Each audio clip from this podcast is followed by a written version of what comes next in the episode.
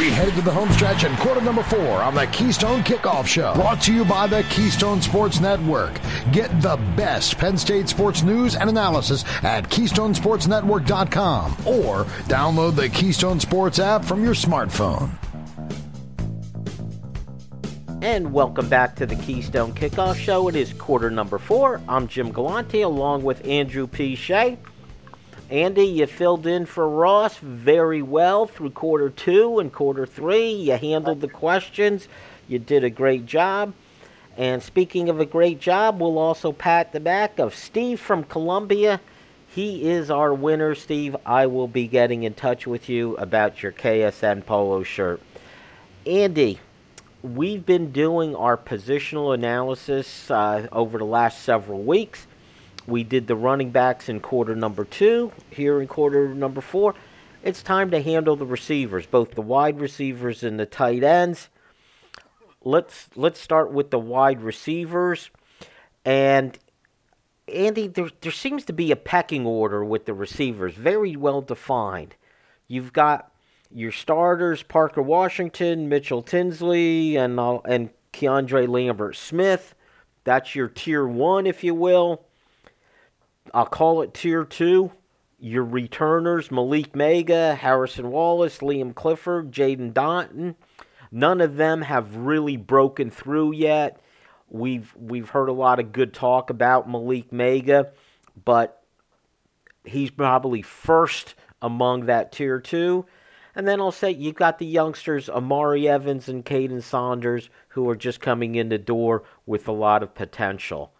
Is that the way you see it at the wide receiver position? So I think you're 100% right. I think of all the individual positions at Penn State, I'll say a couple things about wide receiver. I think it's the most clear cut and obvious what they what it's going to look like.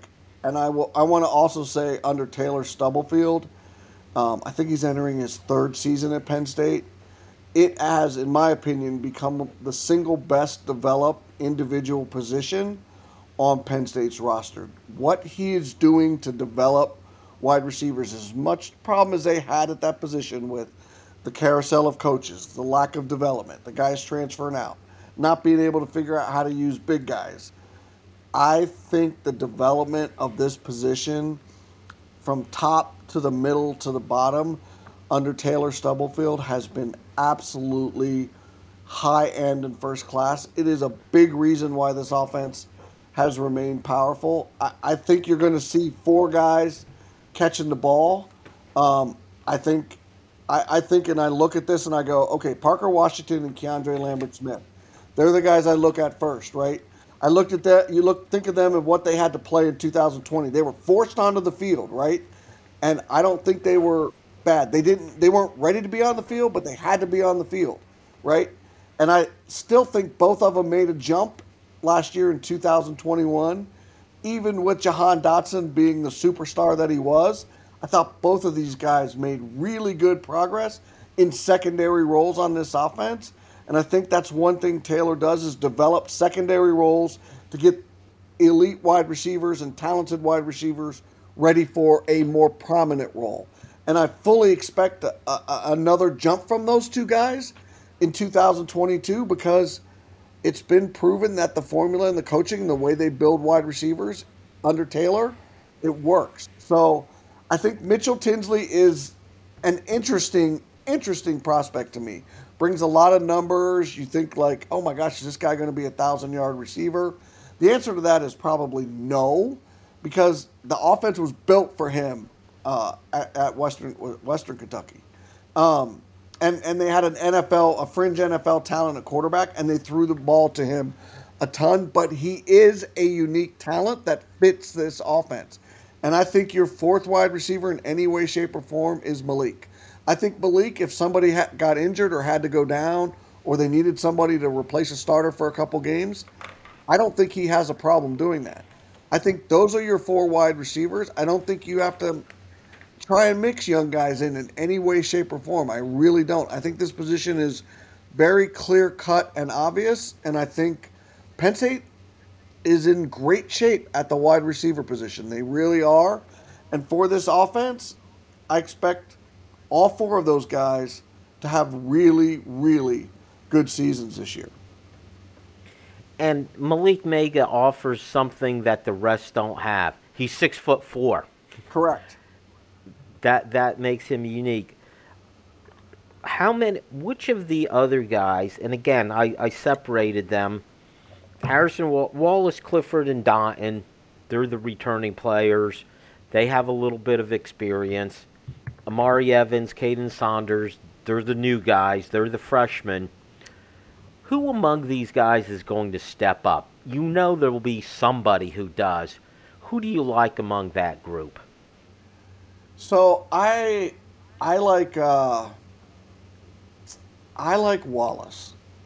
Um, I, I'm I haven't seen enough. I, I think Kaden Saunders is a is a special talent, but I think I you need to see that on a Big Ten field. I, I think one of those two. It's either Saunders or Wallace, in my opinion, for the for the fifth and sixth guys that you might see.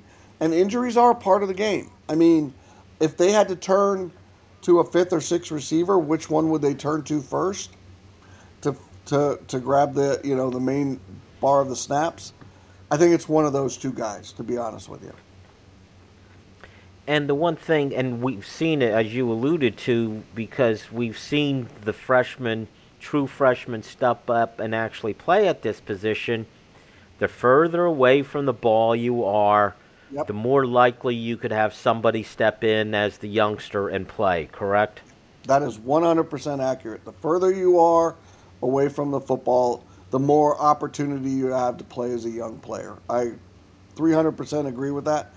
But I just think Penn State has so much developed and seasoned talent at the wide receiver position uh, barring injuries, they don't need to employ that. In 2020, they had to employ that. It was an absolute utter mess at the wide receiver position, and that was Taylor's first year. Since then, man, boy, has he developed this wide receiver position. He, he developed those guys that year. Those two young guys should not have been on the field, right? We knew that. You could see that. And you're like, yeah, those guys really shouldn't be on the field, but man, they are really – doing what little they can and making the best out of a bad situation. There's a lot to be said for that, Jimmy. There really, really is. And, you know, a lot of congratulations should go to Stubblefield. Also, that year, it was the position that we were all most concerned about. Yep. And Stubble, because they had gone from coach to coach to coach, and here all of a sudden, here comes this guy, Taylor Stubblefield, whose history was what?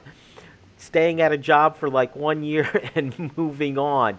And it was fascinating. I believe uh, James Franklin's take on it was in effect both sides needed each other. Uh, Stubblefield needed to show that he wasn't just job hopping, that he could stick around and stay at a job. Penn State needed that from a wide receiver coach. And in the end, that's what they gave him. So he's now, you know, I don't know if I could call him a long-standing coach, but he's experienced there for a few years, and his position, wide receiver, it's strong, it's deep, and they seem to be recruiting well there. So a, a very good turnaround. Let's move Andy to the tight end position. again, another position where they're in pretty good shape. A year ago, they talked about how good their tight end room was. They had three guys, they were deep, they were talented. I'm not sure they were used as they uh, to their fullest extent, to their fullest ability. Uh, there were some issues with blocking. Not sure Mike Yurcich knew exactly how to use the three of them, but there's no doubt, at least in my mind, you got three pretty good players coming back at the position. Yeah, I like this. I like this trio, and I say that because I really believe one is going to emerge as a weapon for Sean Clifford in this offense. I really do. There were times during the Pat Freiermuth years that Penn State probably relied on him a little too much. He delivered, but I agree with you. I thought last year the tight end was a bit underutilized. Now, it, it followed the theme of if you lined up near the football on the offensive line, that you struggled blocking. But I, I think Brenton Strange emerged as like the primary tight end because he's the best pure blocker of the group. He's a bit undersized overall, but he has some athleticism and he can use it in space. But I don't think he's your breakout candidate, but I think he's your smartest, safe option in a, a large number of snaps for your offense because I believe he is the, the he, he's the best blocker. Tyler Warren made the most improvement as a blocker last year. That guy became was starting to emerge as a beast. I mean, he can do it all in the blocking game. He can take a linebacker and set the edge. He can run a defensive end through the middle. It was he's at he has some athleticism and dangerous. They use him as quarterback. They use him as a running back, but he made the most improvement as a blocker. The the third tight end, Tyler Johnson, he's the best pure talent, in my opinion, on the roster as a tight end. He has size, range, speed, athleticism. His long term upside is absolutely through the roof, but his, his blocking is just not really good. I honestly think you can use him and go with four wide receivers and flex him out into space and kind of eliminate his need to block and use the skills that he has, but he need he's a willing blocker, right? Like he wants to be better at it and he, he works at it. You can tell. He's willing, but he's just not skilled enough to do it well. So I think that's the one thing is how do you mix and match these? It's the biggest question mark for Yurcich this offseason is how to figure out to make the tight ends a more relevant part of this offense because he has plenty of options. I look at Brenton Strange as the high floor guy, but the high ceiling guys are Theo Johnson, who has all those tools, and Tyler Warren, who played quarterback in high school. So it's a case of probably still learning the position. I think Tyler Warren may have the biggest upside of the group. I think Theo Johnson has a bigger upside for this group uh, of the three. I think he has the most pure upside, but you if you can't trust him to block, then you can't put him on the field as much in on a consistent basis. So in that, I say Tyler Warren is your guy. All right, Andy, that is going to have to be it for our show. You did a great job, my friend, filling in for Ross Tucker, filling those big shoes, and doing a great job. That is it, though, for the show. Thank you all for listening. Make sure you join us next time on the Keystone Kickoff Show. This is Jen from Collegiate Athletic Travel. We've been offering travel to the biggest Penn State games for over 50 years. This fall, we continue that tradition in partnership with Keystone Sports Network with a trip to the Penn State Auburn game. Join us for charter flight, staying at the team hotel, transportation to and from the game, and even a great tailgate party at the stadium are included. For more information, go to athletictravel.com or call 1 800 788 4414. See you there. In his book, Why Penn State, author Greg Woodman takes readers on a trip back in time to Happy Valley in the 1980s, a unique era of gridiron success and rapid expansion that gave our university its modern identity. Whether you're traveling down memory lane or discovering Old State's past for the first time, this compilation of rare photos, original essays, and exclusive interviews helps you explore the why behind We Are. Start your journey today. Order online at whypennstate.com.